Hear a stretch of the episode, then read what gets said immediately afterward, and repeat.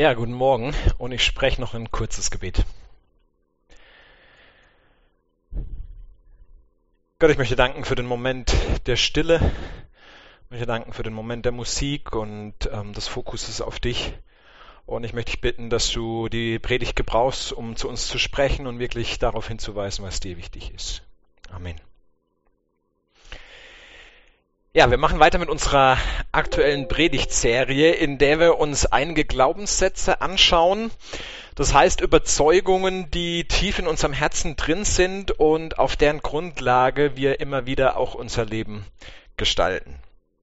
Und in der ersten Predigt hatte ich herausgearbeitet, dass Jesus betont, dass diese Grundannahmen über das Leben entweder positive Auswirkungen haben auf uns selbst und auf andere oder aber auch uns selbst oder anderen schaden. Und wir haben uns dann einige Texte schon aus der Feld- bzw. Bergpredigt angeschaut, in denen Jesus diese Glaubenssätze anspricht und auch durch eigene Glaubenssätze ersetzen will, ähm, von denen Jesus selbst überzeugt ist, dass sie gut tun, dass sie heilsam sind für uns selber, aber auch für unser Umfeld. Und heute kommen wir zu einem Thema, was in den letzten Jahren nochmal stark an Relevanz zugenommen hat, was auch gesellschaftlich, würde man sagen, heiß diskutiert wird. Äh, ich habe den Text gerade mitgelesen. Es geht um dieses große Thema Urteilen. Um Beurteilen, um Verurteilen. Oder man könnte auch sagen, es geht um den Umgang mit Menschen, die anders denken, die anders glauben, die andere Dinge tun, als wir selbst das irgendwie gut finden. Ja, die Dinge tun und sagen, die wir schwierig finden, die wir problematisch finden, die uns vielleicht auch richtig wütend machen. Das heißt, ein Themenbereich, bei dem ich glaube ich die Relevanz gar nicht so ähm, groß erklären muss, das ist was, was wir alle, denke ich, auch im letzten Jahr an unterschiedlichen Stellen erleben. Das ist zum einen dieses leidige Dauerthema der Corona-Pandemie. Was ist ein vernünftiger Umgang damit?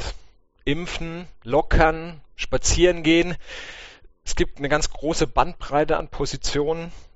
Dann gibt es heiße Diskussionen um den Klimawandel und was legitime Mittel sind, um endlich eine ernsthafte Beschäftigung damit voranzutreiben.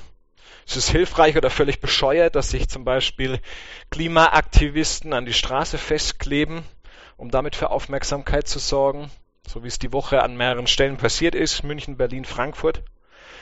Oder auch allein die Tatsache, dass ich wie die meisten Zeitungen von Klimaaktivisten geredet habe und nicht von KlimaaktivistInnen, wird zumindest von Teilen unserer Gesellschaft als höchst problematisch eingeordnet. Also ich würde mal sagen, es geht hoch her im Moment. In unserer Gesellschaft schlagen so die Wellen auch immer stark aufeinander. Und ähm, da kommt der Krieg vielleicht an der Stelle vielleicht sogar hilfreich, weil wir uns plötzlich wieder miteinander solidarisieren müssen, um dem wirklich Bösen auch zu begegnen. Ähm, ich würde auf jeden Fall sagen, wir tun uns schwer damit, mit unterschiedlichen Lebensweisen und Ansichten klarzukommen. Es fällt uns wirklich schwer. Und ehrlich gesagt sind wir als Glaubende jetzt nicht unbedingt dafür bekannt, das zu tun, was Jesus hier vorschlägt. Nämlich barmherzig zu sein und nicht zu verurteilen. Im Gegenteil, mein Eindruck ist, es gibt wenig Menschengruppen auf dieser Welt, die sich ständig von anderen abgrenzen müssen, die eigentlich das Gleiche oder zumindest sehr ähnlich glauben. Wie schnell sagt man als Christ, ja, ich glaube, aber ich bin nicht so wie die. Die sind ja schlimm, aber ich bin okay. Und vor all diesem Hintergrund tut es gut, denke ich, sich mal mit diesem Text zu beschäftigen. Denn ich denke, er bietet eine Perspektive oder auch eine Hilfestellung, um das Chaos, was wir da oft auch in uns selbst drin haben, irgendwie ein bisschen zu sortieren. Und ich habe drei Abschnitte dazu. Ich habe mal provokante Stichworte gewählt, weil dieser Text auch sehr provokant ist, nämlich Hetze, Heuchelei und Herzlichkeit. Drei Abschnitte, Hetze, Heuchelei und Herzlichkeit. Fangen wir mal mit der Hetze an. Oder vielleicht besser gesagt, fangen wir mal an mit der Provokation dieses Textes. Ich weiß nicht, ob es euch aufgefallen ist, wenn man so einen Bibeltext liest, dann braucht man ja meistens so einen Moment, bis man so alles erfasst. aber auf den ersten Blick ist dieser Text in meinen Augen ein Widerspruch in sich. Denn wenn man jetzt dann mal so runterliest, dann fängt Jesus mit der Aussage an, Leute, richtet nicht, damit ihr nicht gerichtet werdet und verurteilt nicht, damit ihr nicht verurteilt werdet. Und ein paar Sätze später vergleicht er Menschen mit Blinden und beschimpft sie mit Du Heuchler. Da fragt man sich ja schon ein bisschen, okay, Jesus, was meinst du denn jetzt eigentlich? Er richtet nicht, verurteilt nicht, ihr Blinden, ihr Heuchler. Und dazu hilft es, sich mal ein Wort aus diesem Text hier ein bisschen genauer anzuschauen, und zwar das Kernwort dieses ersten Abschnitts, nämlich das Wort richten. Das Wort richten, manchmal auch einfach mit Urteilen übersetzt, das hat nämlich im Griechischen ein relativ großes Bedeutungsspektrum. Auf der einen Seite kann man mit diesem Wort ausdrücken, was wir im Deutschen vielleicht mit beurteilen übersetzen würden. Also man bildet sich eine Meinung über etwas, man versucht zu unterscheiden, was gut ist, was nicht so gut ist, was schlecht ist, was richtig oder falsch ist. Das ist so die eine Art, wie man dieses Wort verstehen kann, im Sinne von einem Meinungsurteil. Und die andere Art, auf der anderen Seite des Spektrums, kann man dieses Wort aber auch mit verurteilen übersetzen. Verurteilen. Also nicht nur eine Beurteilung, ich beurteile etwas, sondern ich verurteile. Man sagt, es ist nicht nur falsch, sondern ich verurteile das, das hat Konsequenzen für deine und meine Beziehung. Ich finde es so schlimm, dass ich mich von dir distanziere. Ich verachte dich, ich grenze dich aus, ich will dich weghaben aus meinem Leben. Verurteilen. Das sind die zwei Arten, wie man dieses Wort verstehen kann, und ich finde diese Unterscheidung erstmal hilfreich. Denn damit wird deutlich, dass Jesus hier nicht unbedingt sagt, dass wir nichts beurteilen sollen. Manchmal wird dieser Text auch gebraucht, um zu sagen, man darf gar nichts beurteilen. Ja, dass wir uns keine Meinung über etwas bilden sollten. Jesus sagt hier nicht, dass wir niemals jemandem sagen sollten, dass er oder sie falsch liegt. Nach dem Motto, du darfst niemanden kritisieren, alle Meinungen, alle Glaubensvorstellungen, alle Lebensentwürfe, alle gleich gut, alles gleich schön, lassen wir uns doch gegenseitig in Ruhe. Ich glaube nicht, dass Jesus das an der Stelle sagen möchte. Weil wenn er das sagen wollte, dann würde er nicht zwei Sätze später diese Kritik bringen. Leute kritisieren, sie mit Heuchelei in Verbindung bringen. Das ist ja schon eine sehr klare Kritik, würde ich mal sagen. Das ist der eine Grund, warum es nicht gemeint sein kann. Und der andere Grund ist, dass keiner von uns es eigentlich so sieht. Ich weiß, es ist gerade schick, dass man das so postuliert. Man soll doch alle Meinungen stehen lassen und die Welt wäre ein besserer Ort, wenn Leute endlich aufhören würden, andere zu bewerten und irgendwie zu sagen, was gut und was schlecht ist. Wenn man diese Kategorien einfach streichen würde, dann wäre das, wär das Leben viel, viel besser. Aber erstens ist es ein Widerspruch in sich, weil zu sagen, dass man anderen nie sagen sollte, es ist falsch, was du machst, heißt ja denen, die das machen, zu sagen, es ist falsch, was du machst. Also das funktioniert eigentlich schon mal gar nicht wirklich richtig. Vor allem aber tun manchmal Menschen tatsächlich wirklich schlimme Dinge. Und ich glaube, darüber werden wir uns schnell einig. Es gibt einfach Dinge, die Menschen glauben, denken und auch leben, die eindeutig schlecht sind für sie selber und auch für andere. Die mal unbedingt auch angesprochen werden müssen. Und ich glaube, seit Donnerstag erleben wir das auch massiv ja, die russische Invasion in die Ukraine ist eine Katastrophe. Die ist eine Katastrophe, die unheimlich viel Leid verursacht und der überwiegende Teil dieser Welt hat dazu auch eine klare Position. Das ist weder gut noch richtig. Ganz klare Beurteilung der Situation. Oder nehmen wir Themen wie Sklaverei, MeToo-Bewegung, Missbrauchsskandal in der Kirche, das sind Dinge, wo wir alle sagen würden, irgendjemand muss diesen Menschen die Sklaven halten, die gegenüber Frauen übergriffig werden, die auch Kinder für ihre Lust missbrauchen. Irgendjemand muss denen sagen, dass es nicht richtig ist, dass es nicht gut ist. Und nicht nur das, sondern da muss es doch Konsequenzen geben. Das heißt, wir alle haben Themen, bei denen wir sehr leidenschaftlich sind. Jeder von uns wo wir die Welt verändern wollen und wo wir damit auch Menschen verändern wollen. Welt verändern wollen, Menschen verändern wollen. Das heißt, wir finden es schon auch alle wichtig, dass man Menschen beurteilt. Dass man sagt, das ist falsch, was du tust, das ist nicht gut, das ist nicht richtig. Der Punkt ist nur, wir sind natürlich sehr selektiv, bei welchen Themen wir das okay finden, nämlich bei unseren, und bei welchen wir es nicht okay finden. Also eine Meinung zu haben, was richtig und falsch ist und mein Gegenüber auch mal zu kritisieren, das kann offensichtlich nicht das sein, was Jesus hier meint oder wovor er warnt, sondern wovor er uns warnt, ist tatsächlich, denke ich, diese zweite Interpretation, nämlich vor diesem Verurteilen. Und ich glaube, der Unterschied liegt hier vor allem in der Haltung. Wenn ich etwas anders sehe, wenn ich dich kritisieren möchte und vielleicht auch nur im Kopf, vielleicht sage ich es gar nicht, dann ist ja die Frage, mit welchem Anliegen mache ich das? Mit welchem Anliegen mache ich das? Geht es darum, dieser Person etwas Gutes zu tun? Habe ich sie und ihr Umfeld im Blick? Oder geht es mir darum, diese Person niederzumachen, sie auszuschließen, sie loszuwerden, mich ein Stück weit auch besser zu fühlen, dadurch, dass ich sie niedermache? Sage ich zu dieser Person, die Welt wäre besser, wenn du anders leben würdest? Oder sage ich, die Welt wäre besser ohne dich? Sage ich, die Welt wäre besser, wenn du anders leben würdest? Oder sage ich, die Welt wäre besser ohne dich? Ich glaube, dass Jesus gegen, sich gegen diese zweite Art hier wendet. Und ich finde es erstmal hilfreich, muss ich sagen, das so zu verstehen. Das Problem ist nur, dass in der Praxis das kaum einer hinkriegt. Wir leben in einer Realität, in einer Welt, die im Moment immer stärker auseinanderdriftet. Und wo sich Menschen eigentlich genau das gegenseitig sagen, die Welt wäre besser ohne dich. Wir haben in den letzten Monaten erlebt, wie die Corona-Maßnahmen einen massiven Graben in unserer Gesellschaft aufgeworfen haben oder vielleicht sichtbar gemacht haben auch nur.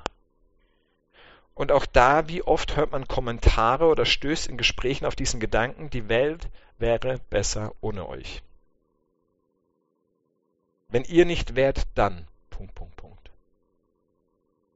Es gibt immer mehr Themen, wo es nicht okay ist, keine Meinung zu haben. Man muss sich zu allem positionieren und zwar immer auf die richtige Seite natürlich.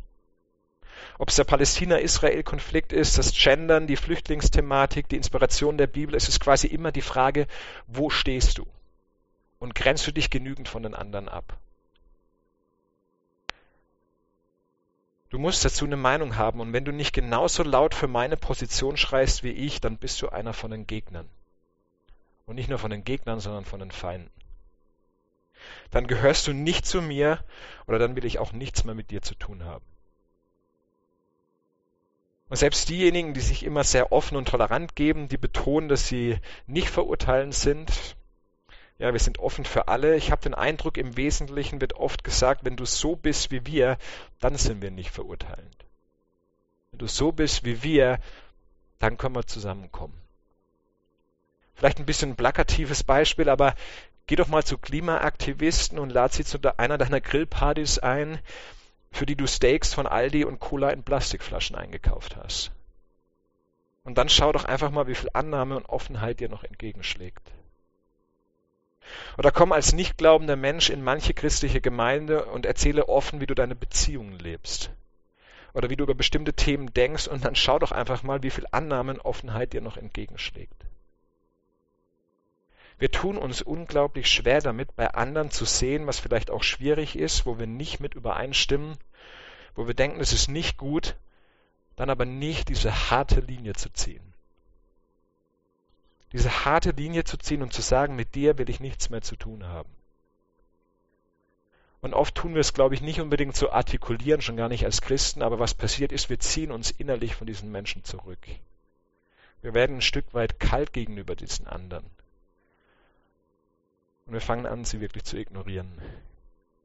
Die Frage ist, warum? Was ist da los mit uns, dass wir uns immer wieder so stark voneinander abgrenzen? Und warum es in Gesellschaft auch in den letzten Jahren so um sich greift? Und das bringt mich jetzt zum zweiten Punkt der Heuchelei.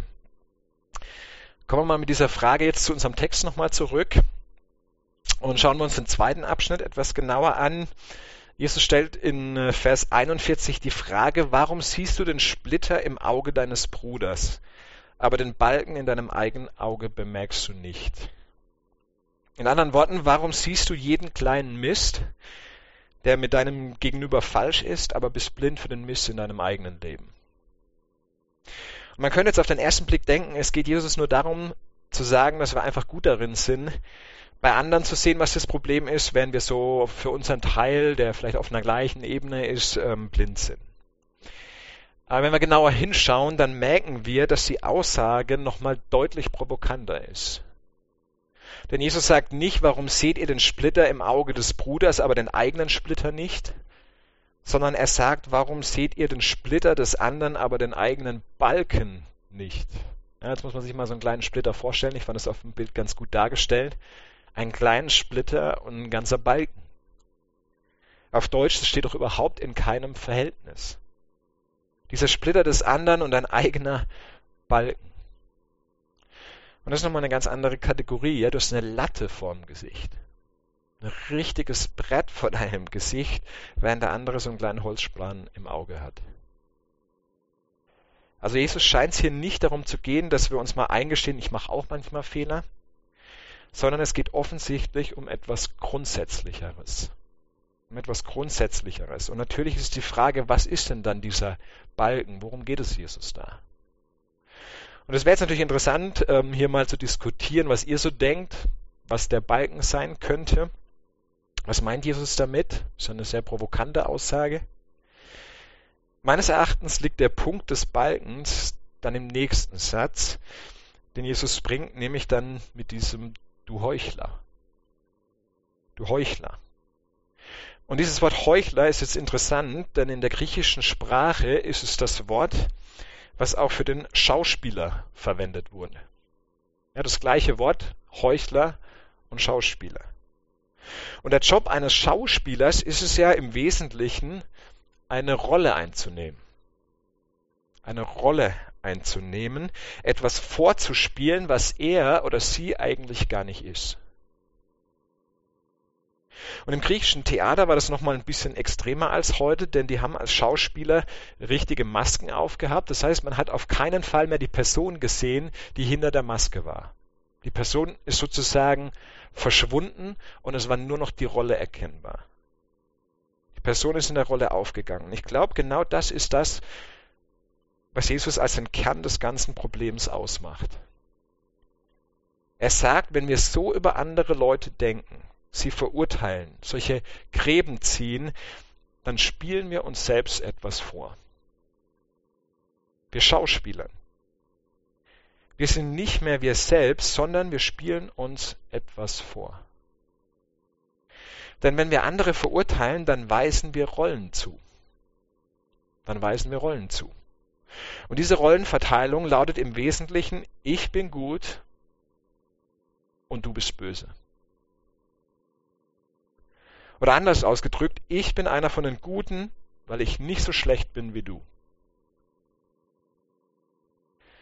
Im Juni letzten Jahres ist ein Artikel auf der Seite des Wissenschaftszentrums Berlin erschienen mit dem Titel Polarisierung als gesellschaftliche Signatur.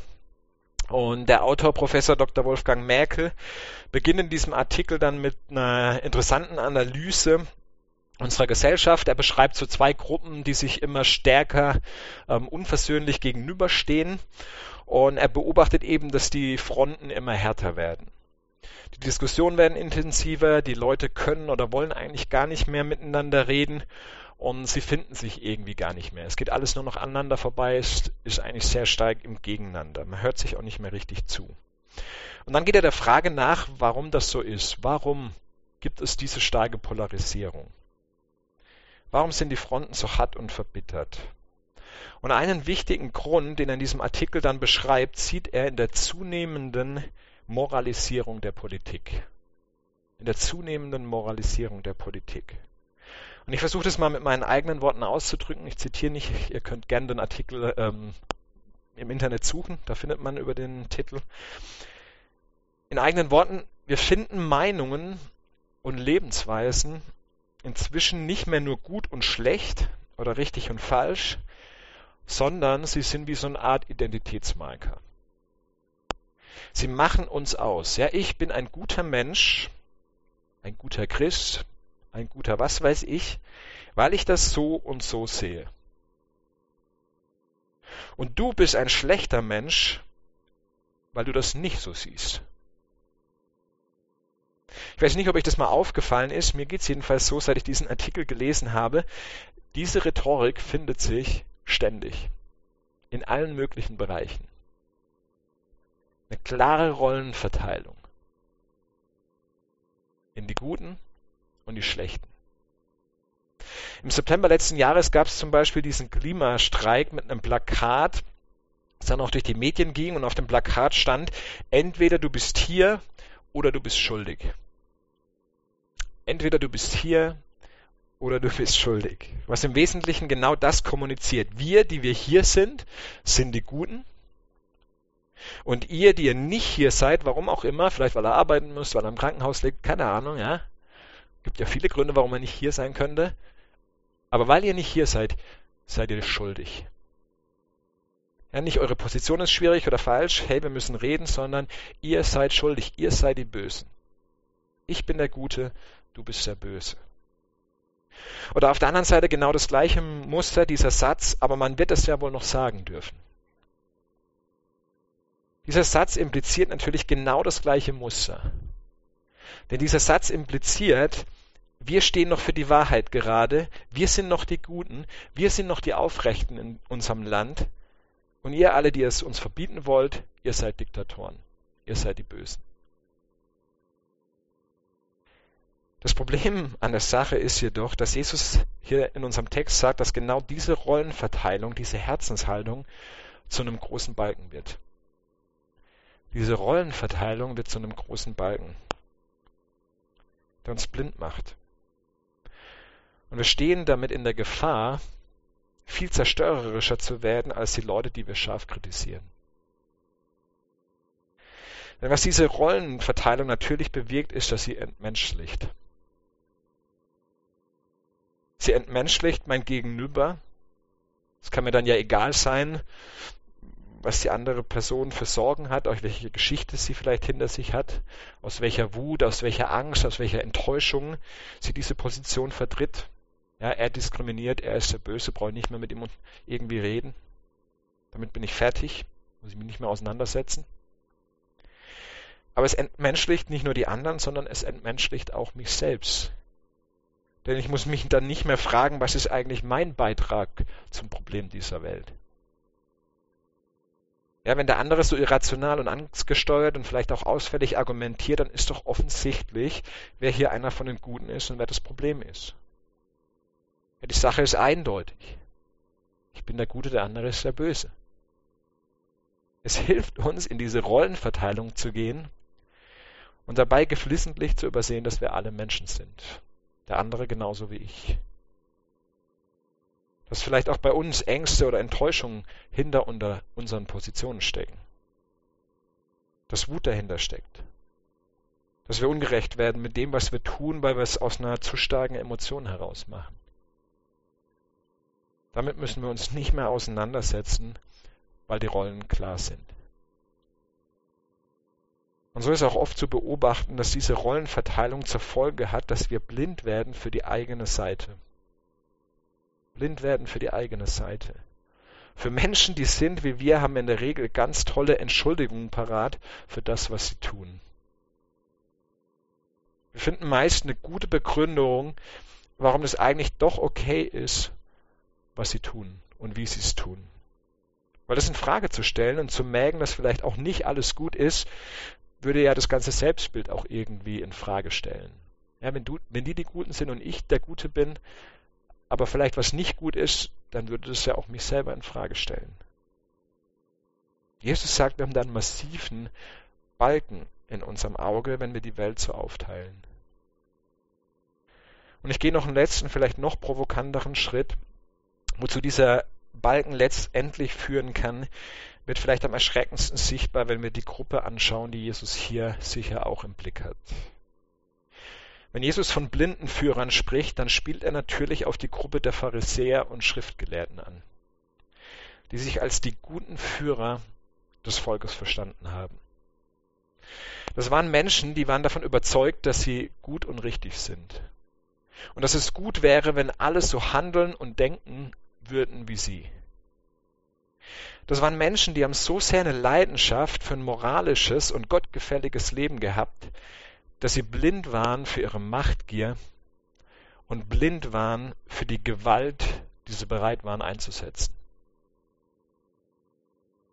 Sie haben anderen das Leben schwer gemacht und sogar anderen das Leben genommen. Jesus selbst wird einige Zeit später zur Zielscheibe, weil er genau diese Rolle der Guten, die sie für sich in Anspruch genommen haben, hart hinterfragt hat. Hart hinterfragt hat. Jesus wird von ihnen an die römische Besatzungsmacht ausgeliefert und er wird getötet. Und wir sehen damit, wie Menschen, die sich als die Guten verstehen und als Menschen auf der Seite Gottes, wie sie den einzigen Sohn Gottes umbringen. Sie sind blind und auch ein Stück gefangen in ihrer Rolle, die sie sich selbst zugeschrieben haben. Oder Stephanus in der Apostelgeschichte, er bezeugt Christus als Sohn Gottes und er wird gesteinigt und Paulus, der damals auch zu diesen religiösen Führern gehörte, stand entscheidend mit dabei. Paulus war in seinen eigenen Augen ein Eiferer für das Gute. Ein Eiferer für das Gute, dabei jedoch blind für diesen Gott, von dem er dachte, dass er sich für ihn einsetzen würde. Und wir schauen uns das heute natürlich an und sagen, wie furchtbar waren diese Menschen damals unterwegs. Oder wie furchtbar sind eigentlich die Religiösen, wie gut, dass ich nicht so bin. Wir würden nie jemanden zu Tode steinigen oder kreuzigen lassen, wir würden nie jemanden Tod wünschen, außer vielleicht so Typen wie den Pharisäern. Die sind ja wirklich das Problem dieser Welt. Okay, steinigen vielleicht ein bisschen extrem oder kreuzigen, aber wenn man sie doch wegschließen würde, dann wäre die Welt ein bisschen besser dran wie gut, dass ich zu den Guten gehöre. Ich weiß nicht, wie du das empfindest, aber für mich ist dieser Text eine riesige Warnung. Eine riesige Warnung vor allem an mich selbst. Jesus sagt letztendlich, dass unser größtes Herzensanliegen, was immer es auch sein mag, das Potenzial hat für unsere größte Schattenseite. Wenn du dir dieser Dynamik nicht unglaublich bewusst bist, dann wirst du vielleicht genau dort am meisten Schaden anrichten, wo du am meisten verändern willst. Dein riesiger Drang nach Gerechtigkeit wird dich vielleicht ungerechter machen als jemals zuvor und du wirst es nicht mal bemerken. Deine große Leidenschaft für eine stabile Gesellschaft wird sich vielleicht letztlich äh, die Gesellschaft instabiler und kaputter machen und du wirst es nicht mal bemerken. Ich glaube, das passiert an manchen Stellen in unserer Gesellschaft. Oder auch deine riesige Leidenschaft für Gott und für seine Vision vom Leben und für seine Liebe wird vielleicht am Ende einen Haufen Menschen zurücklassen, die sich überfahren und zurückgestoßen fühlen und du wirst es nicht mal bemerken. Wenn sich da so eine Rolle bei uns einnistet, dass wir zu den Guten gehören und die anderen zu den Bösen, dann hat das ein unglaublich zerstörerisches Potenzial. Ich glaube, Jesus hinterfragt uns hier alle. Er hinterfragt dich und mich, weil er dieses Potenzial sieht und am eigenen Leib spürt. Und damit sind wir jetzt an einem interessanten Punkt, denn was machen wir jetzt damit? In gewisser Weise sagt Jesus ja, wir haben da einen blinden Fleck. Ja, wir haben diesen Balken in unserem Auge. Wie kommen wir da ran an diesen Balken? Und ich glaube, das ist jetzt schon wieder so die Ironie des Textes, dass sie uns an den Anfang bringt. Jesus sagt ja nicht, du sollst nie und nimmer den Splitter aus dem Auge deines Bruders entfernen, sondern er sagt, werde dir deines Balkens bewusst und zu, zieh zuerst diesen Balken aus seinem Auge, dann kannst du zusehen, den, den Splitter aus dem Auge deines Bruders herauszuziehen. Anders gesagt, um unsere blinden Flecken zu erkennen, brauchen wir einander. Brauchen wir einander. Brauchen wir den Dialog. Brauchen wir das Gespräch. Brauchen wir ein Stück weit manchmal auch die andere Position. Wir brauchen uns gegenseitig, denn nur so kommen wir darauf, was sozusagen auch bei uns selbst schief liegt. Was uns zur Frage bringt, okay, aber wie zerfleischen wir uns nicht dabei? Ja, wie gehen wir nicht ständig aufeinander los und hassen uns eigentlich, aber bleiben dann doch halt zusammen, damit wir merken, was vielleicht unser Problem sein könnte. Und das bringt mich jetzt noch zum letzten Gedanken, zur Herzlichkeit. Wenn wir an den Anfang der Textlesung gehen, dann sehen wir, dass Jesus nicht damit beginnt zu sagen, richtet nicht, verurteilt nicht, sondern da steht zunächst dieser Satz, seid barmherzig oder werdet barmherzig, wie auch euer Vater barmherzig ist. Ja, das ist die Jahreslosung, ich glaube, vom letzten Jahr oder vorletzten Jahr, ich weiß gar nicht genau. Anders gesagt, die Überschrift über das Ganze oder die entscheidende Grundlage ist die Barmherzigkeit Gottes. Ist die Barmherzigkeit Gottes. Jesus sagt, ihr Lieben, Gott sieht euch und euer Herz und Gott ist barmherzig mit euch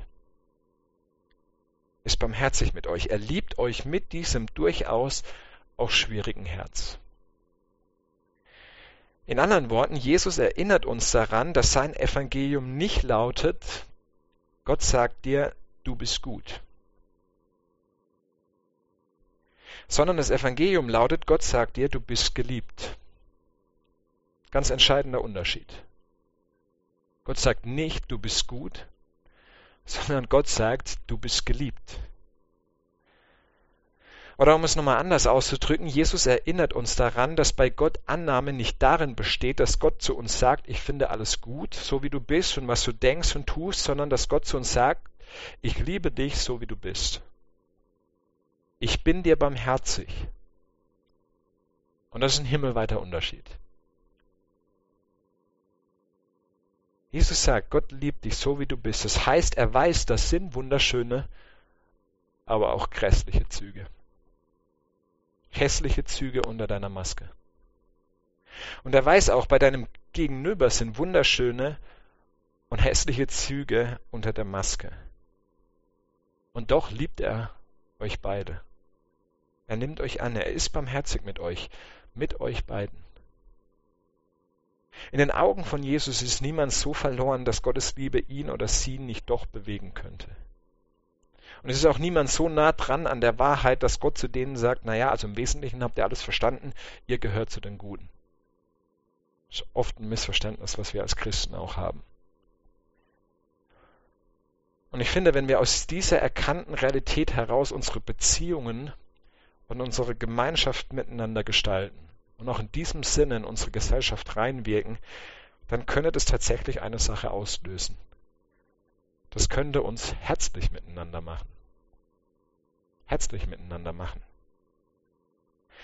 Weil wenn wir das glauben, ja, dass du verlorener bist, als du dachtest, und dass ich verlorener bin, als ich dachte, aber dass du geliebter bist, als wir dachten, und ich geliebter bin, als wir dachten, dann schafft das eine unfassbare Grundlage für ein Zusammensein, für ein Miteinander. Auf der einen Seite schafft es diese Grundlage, dass wenn mich jemand kritisiert und sagt, Stefan, ich glaube, das siehst du falsch oder das ist nicht gut, was du tust, ich nicht gleich in einen scharfen Verteidigungsmodus gehen muss. Denn im Grunde sagt er, er oder sie mir nichts Neues. Das war mir schon bewusst, also zumindest theoretisch. Jesus ist für meine Schuld gestorben, also muss auch einiges bei mir kaputt sein. Danke, dass du mir das sagst. Das schaue ich mir tatsächlich nochmal genauer an. Vielleicht habe ich da wirklich einen blinden Fleck. Vom Prinzip her sollte uns das nicht überraschen, wenn wir uns nicht in die Rolle der Guten verstehen. In dem Moment, wo ich denke, ich wäre der Gute, werde ich das nicht an mich ranlassen.